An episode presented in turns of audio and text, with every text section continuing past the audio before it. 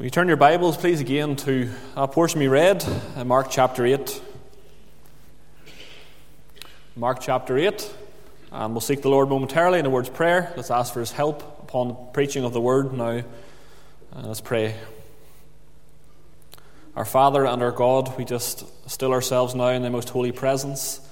We thank thee, Lord, again for the wonderful truth there that we've been singing about that the Saviour's alive that he didn't stay in the grave. On the third day he rose and then he ascended to be in glory with the Father. He's at the right hand now as our intercessor, as our advocate who intercedes continually on our behalf. And what a wonderful truth it is to know that we have one in the glory who is praying for us today. And we pray, Lord, even to that end, that Thou will just give us, Lord, the desires of our heart. We think particularly of this meeting again, Lord, that you will just uh, give help now in the preaching of Thy word. We thank Thee for Thy word, that it is sharper than a two edged sword. We pray, Lord, as we think upon the verses here in this passage, that it will even just thrill our hearts, it will thrill our souls as we look at Christ and we look even at our, our great duty to serve Him. We pray, Lord, that we all would be up to that task, Lord, that we would serve Thee to the best of our ability. Lord, we've been saved to serve. We've been saved, Lord, to, to work for Thee. Lord, the Word of God says we're to work well we can because the night cometh when no man can work. We pray, Lord, even to that end, that you will even take me up and use me. You'll fill me afresh with thy Holy Ghost. You'll take away any nerves and fears, Lord, that come with even handling thy word and doing this awesome task, Lord. A privilege that it is, Lord, but it is also a very solemn thing. Lord, I know I cannot do it of my own strength. And to that end, I pray you'll even just help me, Lord. You'll take me up and use me. We pray for all who've gathered today, all who are listening and online, that it'll be a word in season to their hearts, that you'll prepare their heart to receive thy word. And in all things, Lord, we'll even leave this house in a little while, knowing it was good to meet with thee. Because here we met with the Lord and we were challenged and we were encouraged. And Lord, that is what we want every time that we come to thy house. We pray to that end, Lord, you'll come and even be with us now. You'll help us and you'll take away all distractions from our minds for the, what will to come this week. But it'll be this time to spend even sweet fellowship with Thee.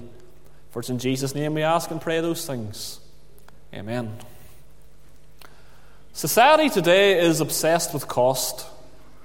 And I make that statement because one of the first questions that you will ask or someone will ask you is this How much does that thing cost? Or how much does this thing cost? And that's particularly a question that will be asked if you know anyone from Ballymoney or anyone from Ballymena, because folk upside that part of the country, they don't like to part with their money.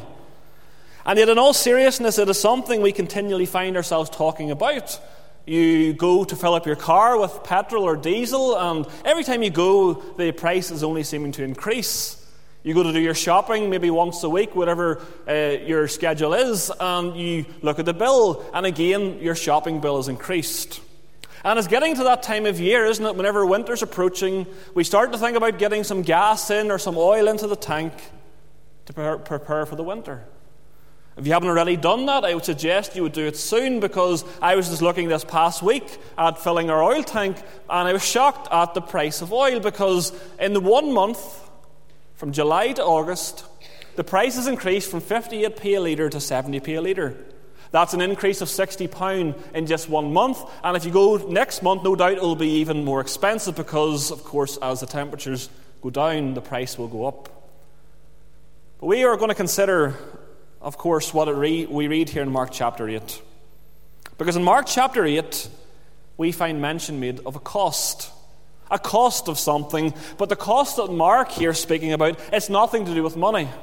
Because he's speaking here about the cost that is attached with being a Christian or a disciple of Jesus Christ. And principally, what is a disciple? Well, a disciple of Jesus Christ is a Christian. You can't be one unless you're the other. If you're not a Christian, you can't be a disciple of Christ. If you're not a disciple of Christ, then you're not a Christian. And that word disciple here, it is a word that means one who learns. It's one who learns by inquiry, one who learns by the use and practice of what they've been taught.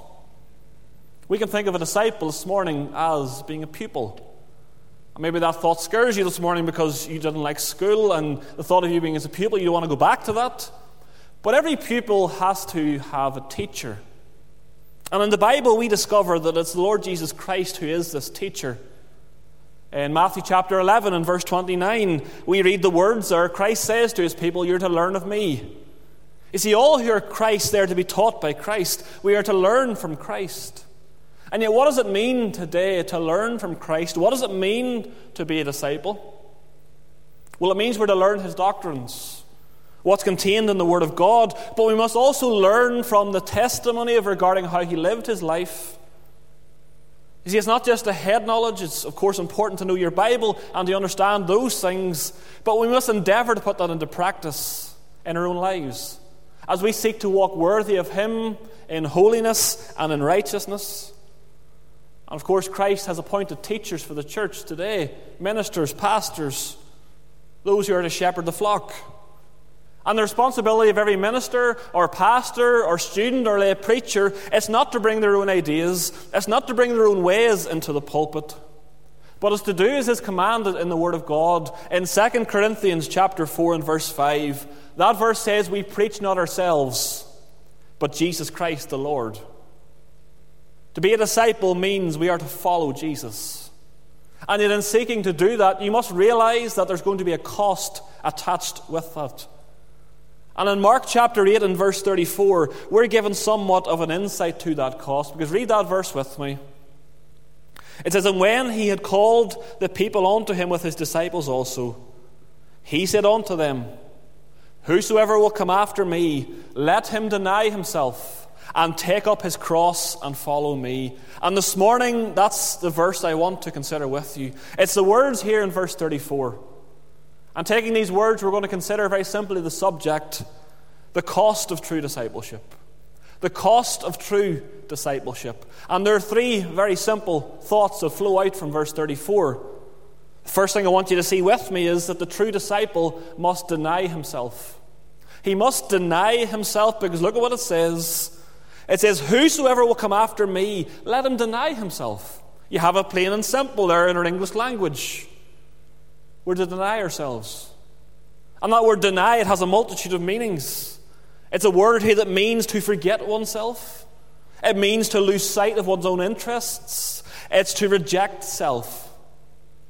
Because if a Christian is to deny themselves, they must have the ability to say no to self. Many will liken such actions of self denial as you need to give up this thing, you deny yourself of this thing or that thing, and yes, that's part of it. But it's so much more than that. Commenting upon these words, it was Warren Wiersbe who said this. He said, Denying self is not the same as self denial. Because we practice self denial when, for a good purpose, we occasionally give up our things or our activities. But we deny self when we surrender ourselves to Christ and determine to obey His will. We deny self when we surrender ourselves to Christ and we determine to obey His will. You see, denying ourselves is not simply giving up a few habits or a few desires, because true denial, as is required in verse 34, it involves bringing our whole being, our bodies and our souls into subjection with the Lord. And yet, how do we get to such a place? Well, in order to fully deny ourselves, it's essential that each of us today recognize that the problems that we encounter in life are because we consult our own will. We live our own way and we often do our own things. Because our inward sinful nature, it naturally desires after self. We continually battle against the flesh, and yet with the help of the Lord, we can overcome such desires. Think of his disciples there when they came to Christ and said, Lord, teach us to pray. What was it that Christ said in the third petition? He says, Thy will be done. And that's where we need to get ourselves to. Lord, I only want what you'd have me to do today. I'm ready to give up all. I'm ready to deny all for you because I only want what you would have for my life. If you turn with me in your Bibles, please, today to Matthew chapter 19. Matthew chapter 19. Because we have an example there of one who failed to deny himself. In Matthew chapter 19, we have a young man and he seeks out Christ. And he asks Christ the question regarding how he might attain eternal life. And you read what Christ says to him there in verses 21 and 22. Matthew chapter 19 and verse 21. Jesus said unto him, If thou wilt be perfect, go and sell that thou hast, and give to the poor, and thou shalt have treasure in heaven, and come and follow me. But when the young man heard that saying, he went away sorrowful, for he had great possessions. And obviously, this young man wanted to go to heaven. That's the desire of all in this world. They mightn't want to admit it, but everyone will tell you, I want to go to heaven when I die. But this man didn't want to give up his earthly possessions. He wasn't ready to deny himself of those things. But you turn back now in your Bibles to Mark chapter 8. And then you read those words in verses 36 and 37. And they're well known words. I'm sure many of you could quote them by heart. Mark chapter 8 and verse 36. For what shall it profit a man if he shall gain the whole world and lose his own soul? Or what shall a man give in exchange for his soul? You see, to love the things of the world more than your eternal soul will bring you no profit. That's the simple teaching here. They'll bring you no comfort when you go into eternity because they can do nothing to save your soul. All the riches, all the treasures of the world, they pale in, in, into insignificance when compared to the value of your soul. In denying ourselves, we must be willing to put the things of God before our own comforts, before the things of the world even before our own personal welfare, if needs be. And we don't live, of course, in such a state. We can preach the gospel freely, we can meet here in a free manner. But that's a thought that Christ says in verse 35 of Mark chapter 8. He says, For whosoever will save his life shall lose it. But whosoever shall lose his life for my sake and the gospel's, the same shall save it. And life is precious. Life is a valuable thing. And we as Christians should do everything we can to preserve life. And yet, what this verse is teaching us is this that if push were to come to shove, and if you and I were backed into a corner, what would we do? Would we deny Christ in order to save ourselves? Or would we be willing to die and to lose our lives rather than to deny Christ? You see, while the Christian here, we're exhorted in verse 34 to deny self. We see also that being a true disciple and all that is associated with that, it's a voluntary thing. It's up to you to do that. He says, Whosoever will come after me. In other words, Christ is saying, if you want to be my disciple, you have a choice to make here. Because you can take the easy option, you can follow after the world, or you can take the difficult option and you can follow after me. But if you choose to deny me now in this world, then I will deny you in the world to come. And that's the awful warning we have here at the end of this chapter. Because look at verse 38. He says, Whosoever therefore shall be ashamed of me and of my words in this adulterous and sinful generation, of him also shall the Son of Man be ashamed, when he cometh in the glory of his Father with the holy angels. And you look at those words, and they literally translate like this that whosoever may be, or whosoever is ashamed of me.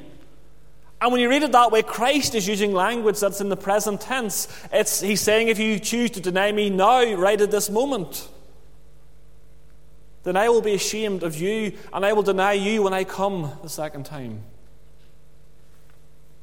What does it mean to be ashamed? Well, to be ashamed here, it means to be unwilling. It means to be restrained from doing something because of fear or shame. And really, what Christ is trying to emphasize here is that if we deny Him, then we're saying we're ashamed of what we are. We're afraid of what people might think of us, and we are ashamed of the one who was never ashamed for us when he went to the cross and he died for our sin.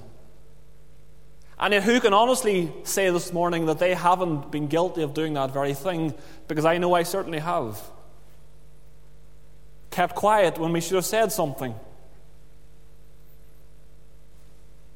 Been afraid of how people would react, what they might say, Maybe you're the only Christian in your workplace. I know that was my experience too. And, and, it's difficult, isn't it? You're the only Christian and you want to take your stand for the Lord, but what if someone says this and what if they shun me? What if they treat me like an outcast? Because people can be so fearless. People can be so brave when it comes to many things. But whenever we're challenged by our faith, at times we shrink away in fear. And I think a very wonderful and a very obvious example of that in the Bible, it's Peter. And you study Peter's life and how many times you see a fearless man there. You have him in Gethsemane. He's the one who rushes up and cut off Malchus's ear.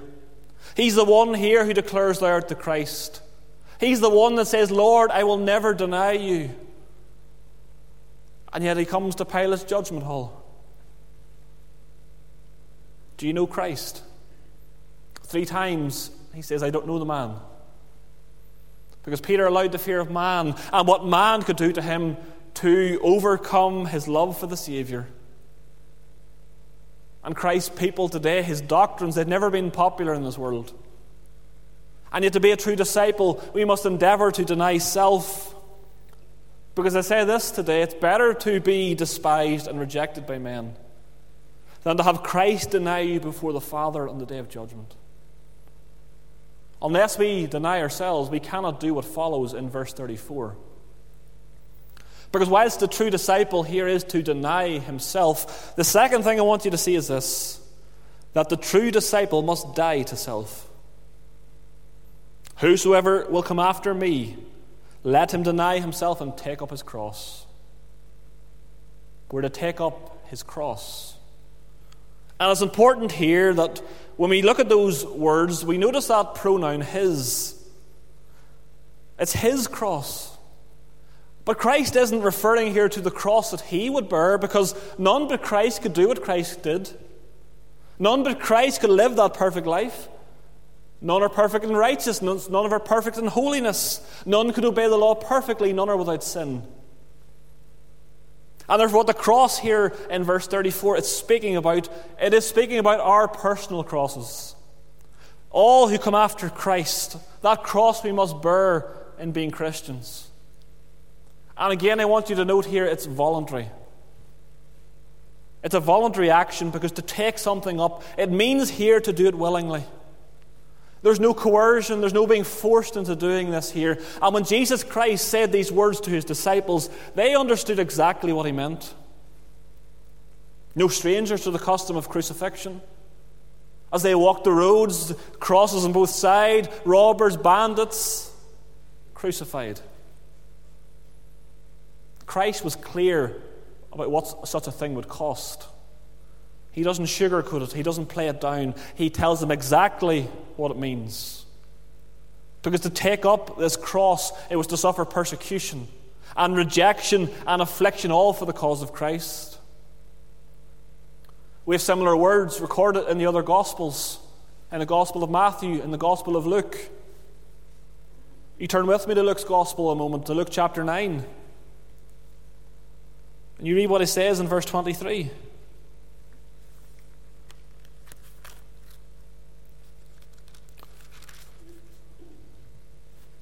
Luke chapter 9, verse 23.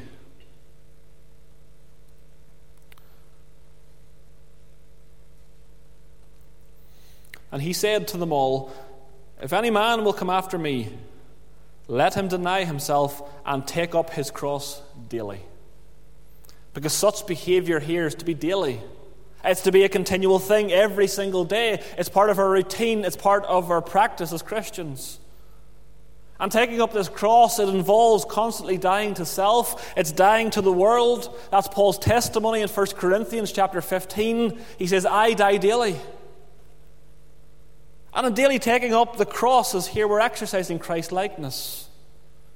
And Christ knew that the cross would bring suffering, it would bring agony for him, and yet he submitted to the will of the Father. He said, Not my will, but thine. Paul's testimony in Philippians chapter 2 he was obedient unto death, even the death of the cross.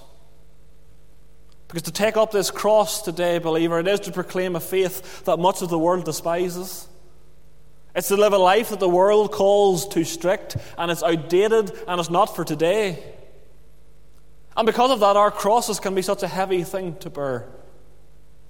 And yet, Paul, again, as he often does in his writings, he encourages the child of God. Because what is it he says in Philippians chapter 4 and verse 13? He says, I can do all things through Christ, which strengtheneth me. It's the same Jesus Christ who we read about in Matthew chapter 11. In verse 28, who asks that you bring your heavy burdens to him. Matthew 11 and 28, he says, Come unto me, all ye that labour and are heavy laden, and I will give you rest. For my yoke is easy and my burden is light. What a tremendous privilege it is to know that Christ lightens our loads. He helps us carry these crosses, and He hasn't left us alone to fight our battles. He's equipped us for the battle. Ephesians chapter 6, He's given us the whole armour of God to aid us in the battle. The devil will come with those fiery darts and he'll fire them at you, but we have the whole armour of God. There was a book written by a man called William Penn. And that book is called No Cross, No Crown. It was written in 1669 whilst he was imprisoned for his faith in the Tower of London. And that book, it largely deals with the importance of self denial and of cross bearing. And when you think about the title there, it's No Cross, No Crown. What does that mean? Well, it means that just as Jesus Christ could not achieve the kingdom of heaven without the cross, so none of us can expect to achieve anything worthwhile without pain.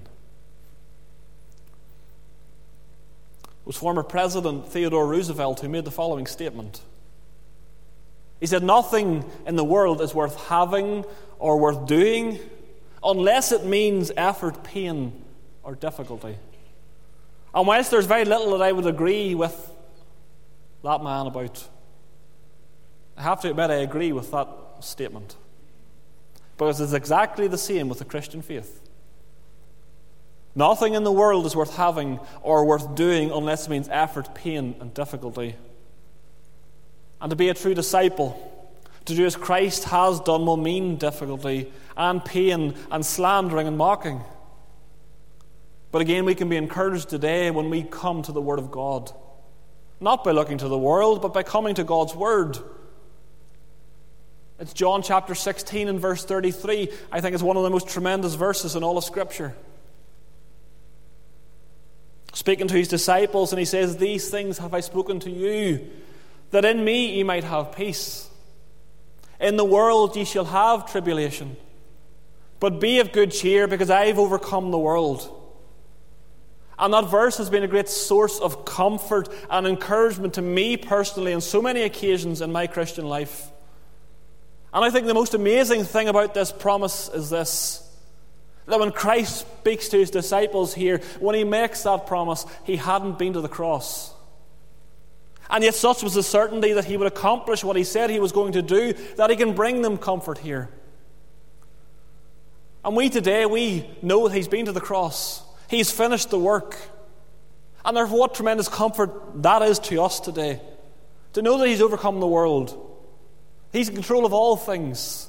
He's continually putting all enemies under his footstool. We can trust him in his command to take up our crosses daily. The true disciple must deny himself, he must die to self. But the third thing I want you to see is this that the true disciple must direct himself. And that's seen at the end of verse 34. He says, Whosoever will come after me, let him deny himself and take up his cross and follow me. And a Christian who's obeyed these first two exhortations, who's denied themselves, who has and who's daily taking up that cross, Christ now commands that we are to follow him. And that word follow here, it means to follow one who precedes. It's to accompany somebody as a fellow traveller. And when you think about it that way, what joy and what a privilege it is today to be a Christian and to be able to walk in fellowship with Christ. We're able to follow after Him. But what exactly does it mean to follow after Him? Is he following after Christ? It's not simply a case of knowing your doctrine. It's not simply a case of obeying the commandments, trusting Him for salvation. All of those are essential, particularly salvation. But to follow him, as he's saying here, it literally means to imitate him in all things. Peter, in 1 Peter chapter 2 and verse 21, he puts it plain and simple for us. He says, For even hereunto were ye called, because Christ also suffered for us, leaving us an example that we should follow his steps. And that word example, it's specific to Peter. It's the only time we read it in the entire New Testament. And it gives the idea of a copying for another, from another. And again, when I think of that, I'm brought back to school. Because I don't know what it was like whenever you were in school, but I remember learning our alphabet, and you were given a book with all the letters in the alphabet. And your teacher would give you some tracing paper. So you traced the letters, you shaded it in, you, you put it onto a, a page, and it was a perfect copy, wasn't it? And you bring that in into what Christ is saying here, what his word is saying, because he's left clear traces, perfect traces in his word that we might follow after him. You see, Christ humbled himself. And that means as believers, we are always to be humble. He put others above himself, and so must we. O our Lord, he never gloried in self, and therefore neither should we. And I think Paul's words are appropriate. Galatians 6 and 14. But God forbid that I should glory, save in the cross of our Lord Jesus Christ, by whom the world is crucified unto me, and I unto the world A true disciple of Jesus Christ is one who forsakes all to follow him. In fact, Luke, he goes as far in his gospel to say that if you don't do that, if you do not forsake all, you cannot be his disciple. And we have that in Luke chapter 14, verse 33. Whosoever he be of you that forsaketh not all that he hath, he cannot be my disciple. And the scriptures, they speak of many who obeyed this command to follow Christ. In this very book, we're considering Mark chapter 1. You have Simon Peter, you have his brother Andrew. They forsook all they had, they forsook their livelihoods as fishermen to follow Christ. The same chapter, there you have James and John in verses 19 and 20. You have Levi or Matthew. Luke chapter 5 and 28. He was a tax collector, but he left it all to follow Christ. What about those who Christ healed? Because again, many of them followed after him. And therefore, we today who've been saved out of our sin, we ought to be following after him also. Paul's words in Ephesians chapter 5 and verse 1, they command us to do that very thing. That verse begins with the words, You're to be ye therefore followers of God.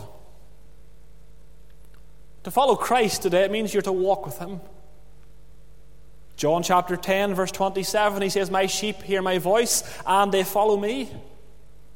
Following Christ, it means it will bring you heavenly honor. In John chapter 12 and 26, if any man serve me, let him follow me, him will my Father honor. Following Christ means that one day we will reign with Christ. 2 Timothy chapter 2 and verse 12 If we suffer, we shall reign with him.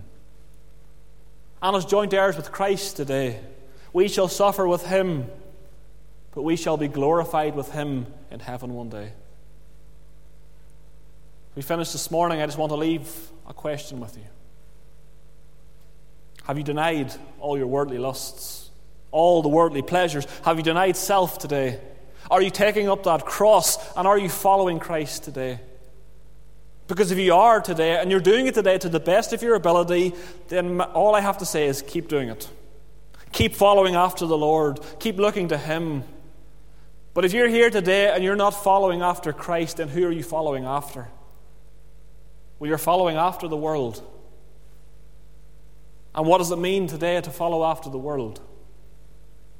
It means to follow after darkness to follow after wickedness and sin, all of which will bring nothing but eternal damnation to your soul. And therefore, follow Christ today. Follow after the one whom John describes as the light of the world. John chapter 8 and verse 12, he says, I am the light of the world. He that followeth me shall not walk in darkness, but shall have the light of life. And a light, it has many functions, doesn't it? But the main function of a light is to help you when you're in darkness. It illuminates your path. And if you're here today without the Lord Jesus Christ, if you're not saved, then your sin has you in darkness. Because that sin has blinded your eyes from the truth. And you need a light to help you find your way.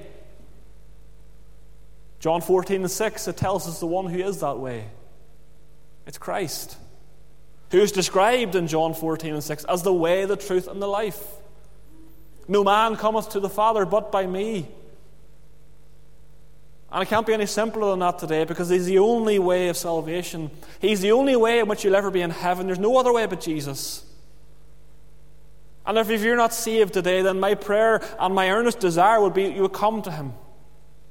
You would come to one who is the light of the world, who is the way, who is the truth, who is the life, and you would ask Him to save you even now. Because what is preventing you from following Christ today? Is it what you'd have to give up? Earthly possessions. I'm not quite ready yet. And I hear this message every week from this pulpit, and I know I need to be saved but just not yet. If that's you today, remember what God's word says, Mark chapter 8 and verse 36. What shall it profit a man if he shall gain the whole world and yet lose his own soul? What shall a man give in exchange for his soul?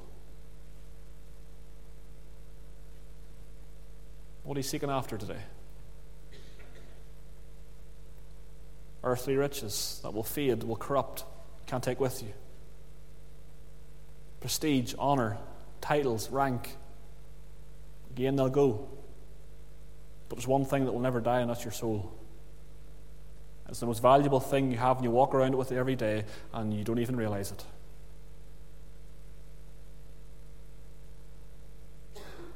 To lose your soul is to lose it forever.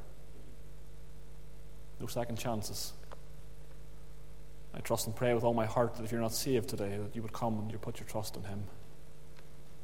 If you're saved today, I trust there's been encouragement for you also. You'll see the need, the desire to follow Christ, to serve Him to the best of your ability. That starts with me as the preacher.